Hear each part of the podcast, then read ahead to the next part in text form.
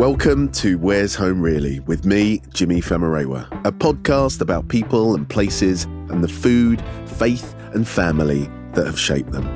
My guests on this podcast can be found in all sorts of wonderful places in concert halls and kitchens, on the stage, in the sports arena, or on your TV or cinema screens. All of them have roots all over the globe, but in this podcast, we ask what, for them, counts as home. And we explore this by asking them about four key elements, which are a person, a place, a phrase, and a plate. For me, one of them would definitely be my grandmother's home in Lagos, Nigeria.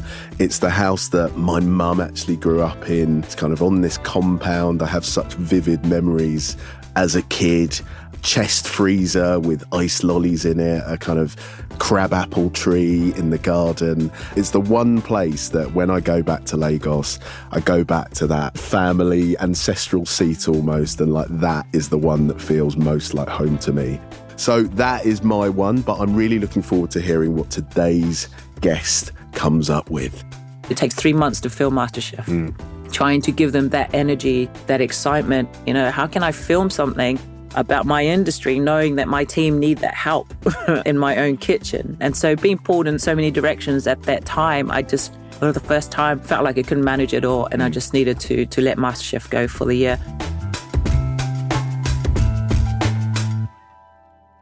Today's guest is a much loved chef, restaurateur, presenter, and author. She was born in Samoa and moved to New Zealand to train as a chef. In 1999, she was on the move again, this time venturing across the world to the UK in order to hone her skills under the watchful and especially demanding eye of chef Michel Roux Jr. at the twice Michelin starred restaurant Le Gavroche. She became a household name and face as one of the judges on MasterChef The Professionals, a position she held for 14 years before leaving the show to concentrate on family and work. However, she returned this year, taking her place once again alongside Marcus Wareing, Gregg Wallace, and occasionally maybe me. Uh, she's also on your screens telling you all about amazing hotels and life beyond the lobby alongside Rob Rinder. Her main focus is her business and her family. The restaurant Mere is a joint venture with her husband David, who she met while working at Le Gavroche. They have a 17 year old daughter, and her latest book is called At Home, which feels like it tees up very nicely for what we're about to talk about. Monica Galetti, welcome. Thank you. Wow. Is there anything you don't know? I know. They're getting longer and more and more thorough. Thank you for having me, yeah. Jimi. Finally, been looking forward to, to catching up with you. I know, in a very sort of loose sense, we are kind of work colleagues occasionally, aren't yeah, we? And uh, absolutely uh, bump into each other when we're filming MasterChef. And you've had such an interesting story and journey, and I'm so looking forward to speaking to you about it. I always kick off by flipping the question back on the guest. Okay. The show title, what that what that means to them, what their initial thoughts are. What does it make you feel when you hear that that phrase? Yeah, it does make one sort of nostalgic for family and, mm. and, and, memories and, and friends and flavors and food and smells of, of where you grew up. So for me, I'd have to say that you know Samoa, mm. uh, where I was born, you know, is is where I would truly call home. Yeah. You know, and then also a place that um, sometimes I just crave being there. Yeah. You know, so I'm, I'm looking forward to visiting next year. When do you feel that most, that kind of yearning and that kind of tug? A smell or taste sort of takes you back to, to your childhood. And, you know, remember, you, you almost hear echoes of it, laughter, you know, mm. of, of, family moments. Also, Christmas times um, always hit me hard. I have a lot of family in New Zealand, but I'm very sentimental about Samoa we're talking about place, so I think why don't we start there? What's your choice? What are you going to go for? Although I spent most of my life in New Zealand, it is Samoa, and I think mm. it's those you know first memories of it.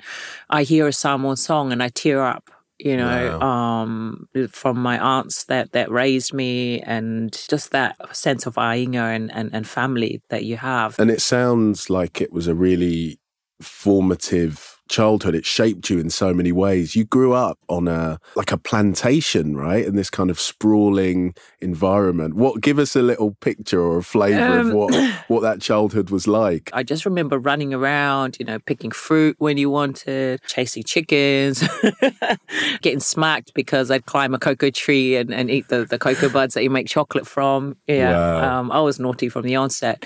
Also in the evenings the, the evening prayers where all the family come together together that sense of of support, family, and and unity, and and I think from that age of understanding fresh produce and enjoying those those flavors and having to mature very quickly you know suddenly being taken away from that to to move to to New Zealand you know having to learn another language and, and adjust to a different life it, it takes you through your childhood very quickly I find. You've had to do that adjustment a couple of times, right? Yes. Like I think in probably, you know, there is a, as I understand it, there's quite a big Samoan community in New Zealand. That felt like a world away to you. Did it feel quite different in Very terms alien. of like, right? You know, I, I really like, you know, you've been taken out of your world mm. and put into something very foreign for, for me. That's how it felt like you know, having to wear long sleeves, things like that, so itchy around your neck, having to learn English, you know, being teased in school because you couldn't speak English, you know, so your older brothers coming to the rescue, sort of thing. Yeah. I, I, these, these older brothers figure quite a lot, don't they? Yeah, and yeah. they kind of, and you mentioned being naughty from an early age, and I know your toughness has been a real trait. Like you'll fight your corner, won't you? And Absolutely. I wonder, yeah. Uh, to what extent does that feel like something that's been formed by your particular family? You're raised to be strong in, in the way that you're protective of your family. You're responsible from a young age for raising the younger ones, you know. So you do become very sort of strong, I yeah. guess, but it's, a sort of bred in you in a great way where you also have, you know, support of, of the wider community and family. You know, it's like they literally, the saying is so true, it takes a village to raise mm. children, you know, and we are. That is pretty much it but because you're you're brought up in such a tight family unit, you become very protective, mm. and and you know, especially being a girl, mm. you, you're taught responsibility uh, at a young age. I remember um, my eldest brother was in the army, and uh, when he found out I was going to leave to move to the UK, uh, took it upon himself to teach me self defense. what were these lessons then? Talk me through. Oh them. my gosh! It was if anyone comes at you, you just grab anything. You hear me? You grab anything. You know. So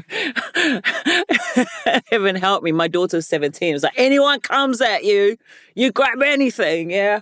you know? Just great to be able yeah. to pass on yeah. this wisdom and pass on these I lessons. Know. So, what was it like when you first get to London and you arrive in kitchens and you get a job as uh, was it commis chef uh, yeah yeah. first time? as, as a um, commis paint a picture of like you've already had one culture shock going yeah. from Samoa to New Zealand. What was this culture shock like? I mean I've got to say I was so excited to to move to London. I was 22 while I was traveling, I sent my CV off um, to loads of different places, and uh, Michel was the first to to reply, offering me a, a commis chef position. And I'm a planner, so mm. I knew I was going to travel for a bit, and I was going to end back in London. So I wanted to make sure I had a job to come to, and it was literally starting again. You forgot everything you did six years prior, mm. and you know you were in um, first base again, learning everything but it was the best schooling that I could have had. Made some of the best friends that I'm still in touch with now. And, you know, Michel's like an older brother to me.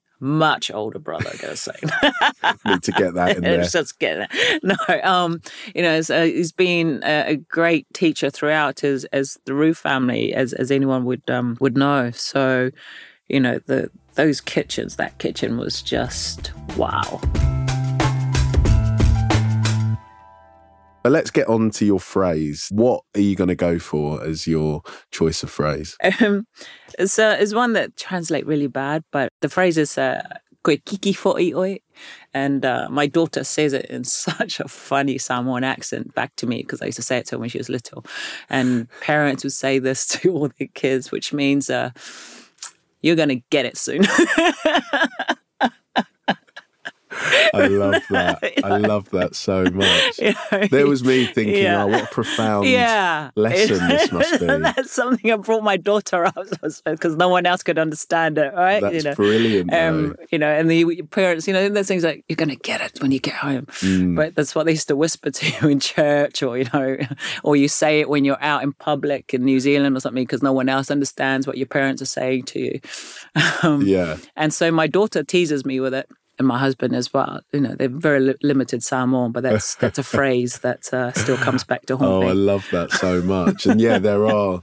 You know, I'm thinking of all the Yoruba versions of that, like yeah. the Nigerian versions of that that I've definitely heard, and they can become it can become a little bit of a joke, can't yeah, it? Because I think there's, there's a there's a way of interacting and a humor and there's a, there's a warmth, isn't yeah, there? Even is, though that's it is it. This... And there's, there's a, you know the the way that you sort of say it, it can mm. be you know it's just the way that you yeah. the tone that you use and you know you could be humorous like we say it to cousins and, and that we all say it to each other as a joke you know so and and yeah. i imagine for you is part of why you love it as a phrase the fact that your daughter's saying it, that she's, do you know what I mean? That yeah. she's carrying this part of her heritage and carrying it on and saying it to you. Because I imagine, uh, uh have you agonized at all about not just the physical distance, but her being uh, able to access her Samoan culture oh, and feeling part of it? Every day. yeah. Mm. You know, we don't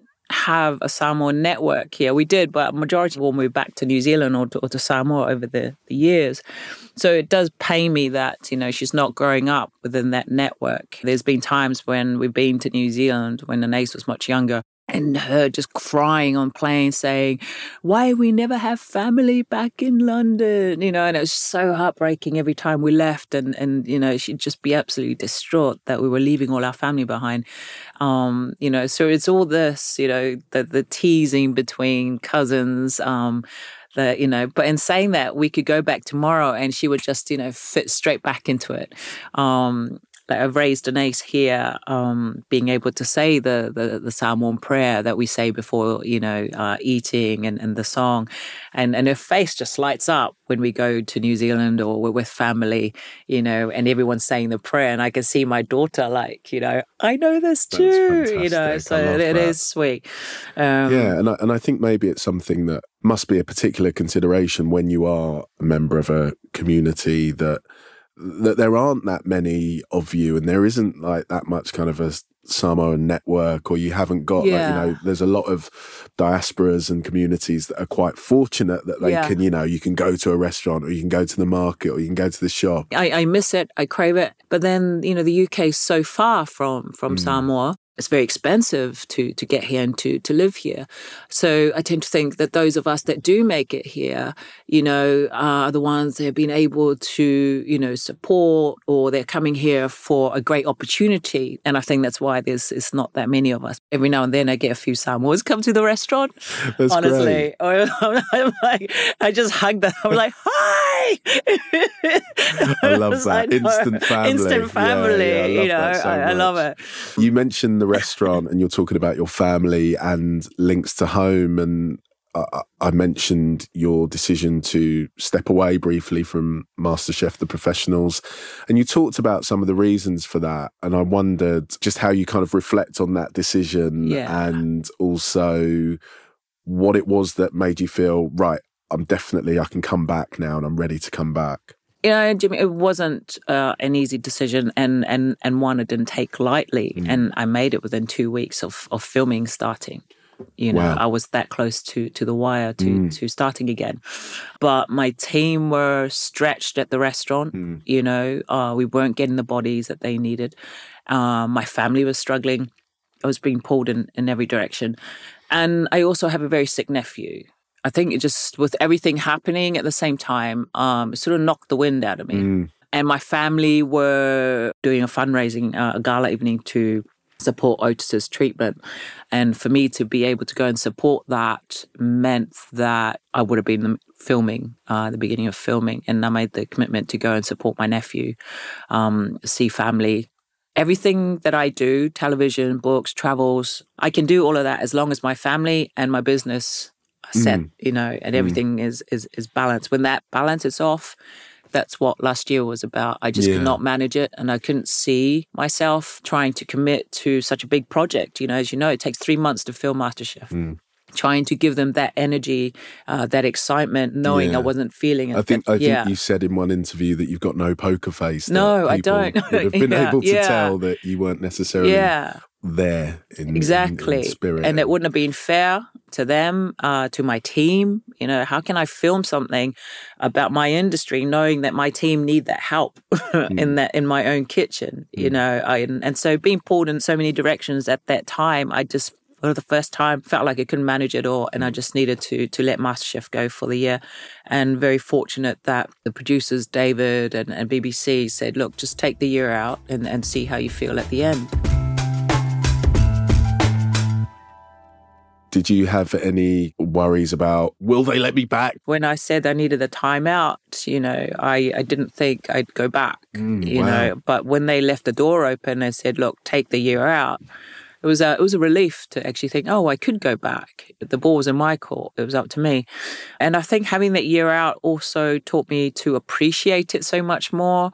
Gone back to it so much more lighthearted. I feel. You know, and Mm-hmm. I, I know we take it seriously, you know, um, what happens here, but I just felt like it's such a great place to be, sort of enjoyed a bit more Mm. instead of getting, you know, taking it too, too seriously and getting too upset about things. What an amazing thing to come out the other side of it and just almost feel renewed appreciation Yeah. for getting to do the job and bringing a bit of lightness uh, while you're kind of also reducing contestants to uh, shivering, nervous wrecks. I'm the supportive one, I believe you know. well, this is the thing. I always get people saying to me, "Oh, you're you're very kind. You're very you're you're the nice judge, or nice critic rather." And I'm like, "Oh, maybe I need to be a bit meaner." but that feels authentic to me, and I wonder for you. How has it been that idea of perception around you being perhaps painted as being especially stern or tough or mean or brutal? Like, you know, and, and I think also for me, there's an extra layer of, you know, when you are like a minority, maybe you feel a pressure to to be a certain way, or you kind of you don't want to be too harsh, or Yeah. you know, like I wonder for you, like what is it like that yeah. that people have this perception of what you're like based on your on-screen persona? Well, you know, it was something that I had to get used to. Mm. You know, um, back then, I mean, over 15 years ago when I, when I started, there was, I wasn't offered any media training, Mm. so I just acted like I did in a normal kitchen, was was being myself. So to suddenly have, you know, people comment on on how firm you can be and how you articulate certain things, um, you know, it sort of makes you sort of step back and look at yourself in, in a way that you've never had to because you're just doing, you know, your job as you know it. I am firm. Even now, I'm firm with my team, Mm. but my team will also say I'm very fair. Mm. Um, my team will also say I treat them like my little family. Mm. You know, um, the door is always open. I'm fascinated at how your kind of interaction as a kind of as a boss, as a leader, as someone in a kitchen, how that's evolved as well. Because I've seen you talk previously about how tough it was in that kitchen in like Le Gavroche uh, initially, and having to fight your corner to return to that idea and stuff, and that you had to learn that there are there are different ways to to kind of instill confidence and get people to follow you and get people to kind of believe in you and stuff. So what was that behavioral journey like? And kitchens, obviously, you know, professional kitchens, the reputation is Absolutely. is, is not great, is it, in terms of uh, working environment? I, I, I think also, you know, in, in, in, in kitchens, if you're in a kitchen for a limited time, you, you possibly don't get to see the heart of a great institution or, or great chef that you're working with. You know, I was with the Roux family for 12 years on and off. You know, not only did I see the chef that expected perfection day in, day out, you get to see the human side of the chef. You you get to understand the reasoning behind that anger, you know, because then it becomes explained. It shouldn't just be explosive. You did this while you're so and so, because that does happen. Mm. But then over time, and and with the mentoring that I, I got from them, was actually being taken aside and said, "I heard you go to you know whoever in the kitchen and and and go on and on and on." Did he understand what he did wrong? Well, yeah, you know, he messed it up.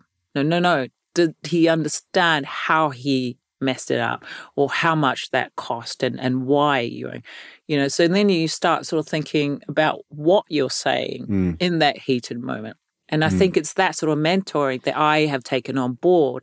Otherwise, it could have just been another angry chef, yeah. you know, like Yeah. just just shouting for the hell of it. Mm. And then, then you go home angry. Your your team are angry. Yeah. You come back angry. What a terrible life that would be. Mm. And then for doing a job that you're meant to love. You've spoken about already today about Michel being this important figure. So let's hit on your person.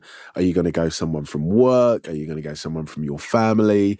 Who has been the person or who you're going to choose as the person that most solidifies and cements this idea of home and makes you feel uh, home wherever that may be? I've been asked these questions about home, and and, and it's always been my mom. Mm. But I think more recently, over the years, I'd have to say my person is my daughter.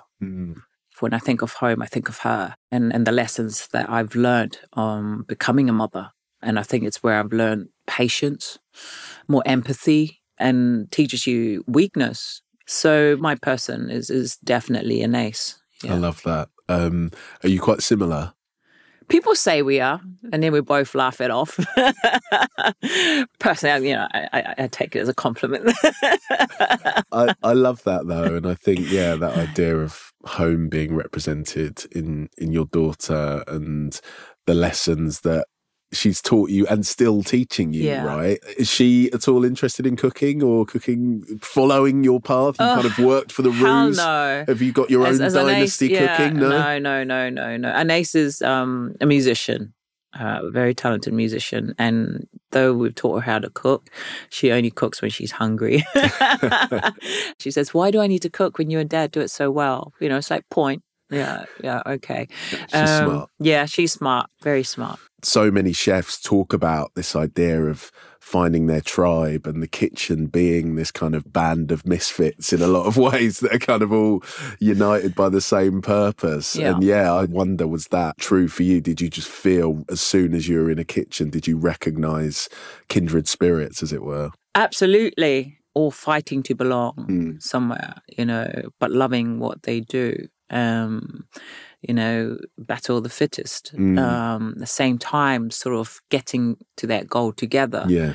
but also arriving at their goal, you know, as a unit, as a team. And I think, you know, having siblings that I was responsible for, grew up with, um, you know, at the same time, you had the rivalry, but also you held on to each other, you know, for dear life to get Yeah. through it. yeah. To return to your choice of your daughter as your person that most, you know, really exemplifies this idea of home for you. Obviously, becoming a parent can be something, particularly for like female chefs, can be something that, you know, can be a discouragement. I wonder what you make of that in terms mm. of whether it's it's a constant conversation, not just in relation to gender diversity, but in relation to all sorts of diversity. Because obviously it is a tough environment and it's unforgiving. it is hard when that's the road, you know, the, the choice that, that it comes down to. I can't speak for other women in kitchens. I know for myself it was hard. Mm, Also on where you wanting your career to be. mm. Like in any woman in, in any career. Yeah. But I, I think, you know, in, in the hospitality or in kitchens in particular where you're always on on your feet, you know, it's long hours Mm. And you're expected to be there, to be Yeah. to be present, and especially higher up you go. You know, for me it was difficult because I knew where I wanted to take my my career, and then always trying to plan. Okay, if I have a child, no, I could do it between this month, and and I, you know, then I could be back. Say I'll be back in six months. You know, I've got- I've got you this know, yeah, this window. window, Mm. and then I kept postponing it thinking, okay, we can do another year. You know, um, uh, okay, I'm going to be sous chef. If, uh, you don't need to have, you know, still enjoying life at the moment. But then television came in as well. Um, I mean, we had Anais just at the before that, so you know that was a blessing.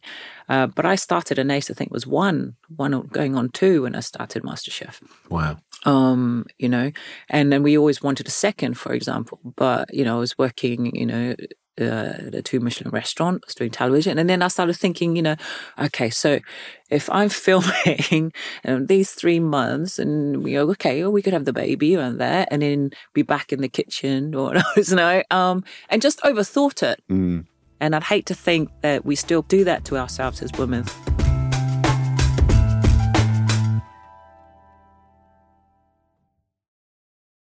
Welcome back. My guest today is the formidable Monica Galetti. Hello, Monica.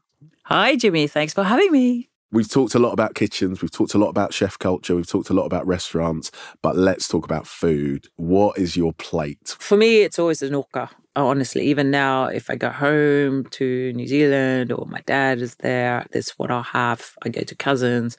I love it so much. I've taught my husband how to make the perfect one. What is this? So, Explain. so oka is is like a, a Samoan version of ceviche, Mm. but uh, we use coconut milk uh, through through the marinade. Lots of citrus through it, uh, tomatoes, cucumbers, and and it's my favorite thing to have. And so much so, it, I even put it on the restaurant menu. I love that. I love that. Um, no, what what is, me. it about that dish in particular? And I'm thinking of the picture you were painting of life on the plantation and Yeah, the freshness of the ingredients. it, it is honestly that. You know, Sundays were family days, and you know uncles, cousins would go fishing to bring the freshest fish back to make the oka with. You know, and I remember trying to sit there squeezing lemons, you know, from from the lemon trees, and actually being told off because I climbed this lemon tree. it was kind of very hard to get that. I mean, I must have been about six or something. We told off because I was up in this lemon tree with the boys. Just the smell of the the fresh citrus and honestly, um, it, it's it's a dish that every Samoa family will always have, and especially a good great gatherings or hmm. church. Um, and you sort of judge people by the quality of the oka and then how thick the coconut cream is, you know, or is there too many vegetables to the amount of fish? you know? um, does it have enough sort of heat going through it or a bit chilly? But I only get that when I'm in a Samoan home.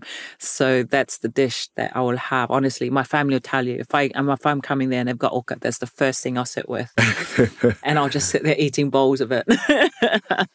I Yeah. love that. I love that so much. And that's perfect because it's, you know, it's specific. It's got so many memories attached to it. And yeah, as you say, it feels, you know, uniquely Samoan and to like really, really bring home that feeling, which, you know, must be especially necessary when you are far away from home and you do feel that yearning, you Yeah. feel that longing. No. Um, how often are you cooking this at home or preparing this? that's the thing, you know, food tastes better when someone else makes it. I Mm. feel, you know, and then I'm, I think that's why my I've taught my husband to cook over the years, and he got so fed up that whenever I'm cooking at home, because I'm always tasting and smelling, by the time we sit down to eat dinner, I've lost my appetite. Yeah, Yeah, sort of yeah. thing. Whereas my husband never loses his appetite. He, you know, he eats till midnight. Um, um, he's a great cook. So Dovey's learned to make oka, and he's so proud of it. So like when my brother was here, uh, he made the oka for my brother. Oh, wow. Did it Um, pass? Did it- Yeah, yeah. Oh, and, and then um, I had my dad over, and uh, he came to eat to the at the restaurant. And of course, I've got oka on, on the menu. You know? And of course, dad has to give his feedback. You know, it's like, uh, darling, it's very good, huh? That's my dad. Sorry, I, was like, I can't do my dad without doing a Samoan accent. it was very good, huh, oka? Mm. But, uh, you know, I think you need a little more tomato, some more cucumber. Mm. But it was good. It was good. Mm. Oh, I love Yeah. that. You know, you're, you know, people think of you as this, you know, unsparing critic, like really going in Oh, on the wait till you details get of Samoan dish. family. Yeah. But yeah, your dad, you've clearly yeah. learnt from the best. yeah, yeah. The fact that it is on the menu at your restaurant is fantastic because that feels like a real piece of your home that is kind of available to other people that you're sharing as well. And it did make me think as well uh, throughout this conversation that restaurants they they can be and you work in the business with your husband so they can be this like extension of the home but also as we see with Le Gavroche, which is, you know, closing, like they are businesses and so they're not permanent. They're going to fade with like time. And I wonder for you, yeah, what that's like day to day. The restaurant is something that means a lot to people, but it's a place of work. It's something that you have to balance with your home life. How do you do with that struggle of. Jimi, uh, you see my hair is permanently white in areas. Yeah. It's, it's, honestly, there's no bleach getting through some of these sides. So thanks to this business. Yeah yeah, I always feel slightly bad asking restaurateurs like how it's going. But yeah, yeah. I mean, look. You know, there's always something hmm. happening, mm. you know, and when it's yours, the buck stops with you so there's a like you say it's an extension of of home love coming in and seeing them you know giving everyone a hug you know and, and getting through a great service together is, is the best natural high mm. you know you, you can have but also watching them grow in my team, you know, someone who started as an apprentice with me, you know, and after three years, you know, is, is gone on to work in, in some Michelin restaurants. So that I get a sense of pride in, in that, so that I've been a part of someone's journey. Business is hard. We've hmm. been through so much turmoil in, in, the last few years, never mind the pandemic, the new visa schemes we go through now to be able to employ. There's always been a shortage in hospitality. Mm with chefs and, and more so now that you know they need visas to come to to to work here. Cost of living always this this constant challenge. And and and I think being as attractive a workplace to bigger places mm. and I think that's there's a huge issue for smaller restaurants like ours is having to compete with with bigger businesses who have bigger budgets and and able to lure people to them. And I think as long as you can still enjoy what you do with your team like I love creating with with my team and and Sven and and and that you know currently for the last two months, I've been on sourdough duty. you know, but I love making bread. Yeah, yeah. And so I've been teaching, you know, one of my commies, you know, to, to, to do that. And so now I can step back. I kind of still feel like it's mine. Yeah. Well, yeah. well look, I, I think this is like completely to your credit and quite unusual that you are a recognizable chef, you know, TV personality, and you're in the kitchen making sourdough like every day. Like, well, sometimes you, know. you don't have a choice, Jimi. Yeah, of course. Know? Well, well um, let me ask you this: as you were talking there, I wondered to what extent is running a restaurant a vital part of who you are. If that was to not not happen or yeah. to fall away, or if yeah. you were to let it go, would you feel that you weren't you? Is that kind of a, a part of your kind of home and, and your kind of essence, really? Yeah, it is, you know, a huge part of who I am. And if I'm not in there for a I don't feel complete mm. or even checked in, I still love being a part of it, although I need to step back more. Yeah. I know that, but it's very hard. Mm. Sven and the team are great, and I'm building them to a point. This is Sven. Is this your head? My head chef. Your head chef. Yeah. So Sven won MasterChef about six ah, years ago. Sven's full name? Just so Sven Hansen Britt. Sven Hansen Britt. Yeah. Yes. Yeah. So you know, I'm I'm needing them to be at a point where I no longer have to drop everything. Mm. And more so because I say my daughter is 17, but like I can literally see her slipping through my fingers right oh. now. Not slipping in a bad way, but she's going soon. Mm. And I want to be there as much as I can, yeah. especially now in the next year and and and that mm. making those amazing memories with her. Has that been one of the bigger challenges and Huge. unanticipated challenges of the massive. last few years? Yeah, mm. massive. I often will end these conversations by almost flipping it round the other way. You've spoken a lot about Samoan culture. And I think you've, throughout your work, through your food and through your presence, you've done so much to educate people about Samoan food and broader culture. I wonder what kind of impact do you feel that that culture, that heritage has had on the UK, if at all, on the wider world? Where do you see kind of expressions of Samoan culture that really make you proud or ways in which that it's kind of made a mark in, in the world Are you world. kidding me? Have you just seen the Rugby World Cup? Every was... country's got a Samoan or Pacific Islander in there, honestly.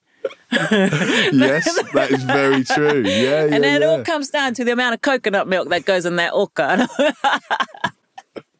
That's the secret. That's the secret. Well, it's true. You're absolutely right. And so, you know, whatever country wins, it's a win for I, Samoa and Pacific Islands. Pacific Island, I can't lose. I'd like to think, you know, people can relate to it, and I think they can. I, have got a chef in, in my kitchen, uh, Gigi from Peru, for example. And he comes out to me and he goes, Chef, the Samoan food is so like you know the food I grew up oh, with, with our heritage and our food, Pacific Islands, or you know yourself, or our food was not made to be fancy or you know tweezed to death. It, it's food that's from the soul. It's delicious. It connects. So it's sort of bringing that in a way that other cultures can relate to it. Mm. You know, and I think that's a lesson I've had over the last six years and, and having my own restaurant, bringing my Samoa Pacific Island flavors to a, we were sort of, you know, in a way that people understood it. You know, mm. I can't use taro leaves here because they're very hard to get. So I use um, Nero, for, for mm. example, mm. with a whole lot of coconut cream. Italians never saw that one coming, but they're loving it. you know, um, so yeah, I, I think sort of people are sort of trying it and understanding it, and, and it's something different. And I yeah. think it's exciting. And seeing my, my team and, and my chefs at the moment really embracing it yeah. You know, it, it's exciting. I'm even sending Sven off to Samoa next year to stay with my dad for a few weeks to really learn the, the ins and outs of Samoan food. So watch out. I love that. Monica Galetti, you have been amazing. You have flown the flag. You have shared some good self defense advice. um, it's been a joy to have you and a joy to just learn a little bit more about your home and where you Thank come from. You. What an absolute powerhouse. But I think what I really loved about that conversation was you really get a sense of how warm and thoughtful honest, open uh, Monica is, and it was just so great to like really go in deep and just hear about her journey. And I loved that idea of her daughter representing the idea of home and a person to her. She was really great, so much fun. Loved every minute of that. So that's all for this particular episode of Where's Home Really with me, Jimi Famurewa. I'm having a fantastic time recording this new series, and I hope you've had a great time listening to them. If there are any episodes you've missed, please do go back and check out the archive across Series 1 and this second series so far. There's fascinating stories from the likes of the highly entertaining Big Zuu and ITV News anchor Charlene White, or Monica's fellow celebrity cook Nadiya Hussain, and boxer Amir Khan, among many others. And do join me next week for another star guest, this time an award winning musician, for more stories on their own unique interpretations of what home really means to them. And don't forget to give Where's Home Really a follow on your favourite podcast platform and leave us a review if it's not too much trouble. Like the intriguingly named Dark Roll did, who said, Wholesomely nutritious for my soul. Every episode gave my soul a hug. Thank you very much, Dark Roll. This podcast really is like a soul hug, and I'm going to absolutely nick that. Oh, and also check out our lovely new website, where'shomereally.com, where you can find our whole catalogue of conversations, plus some additional interesting tidbits. From Podimo and Listen, this has been Where's Home Really, hosted by me, Jimi Famurewa. The producers are Tayo Popoola and Aidan Judd. The executive producers for Podimo are Jake Chudnow and Matt White, and for Listen is Kelly Redmond. Until next time.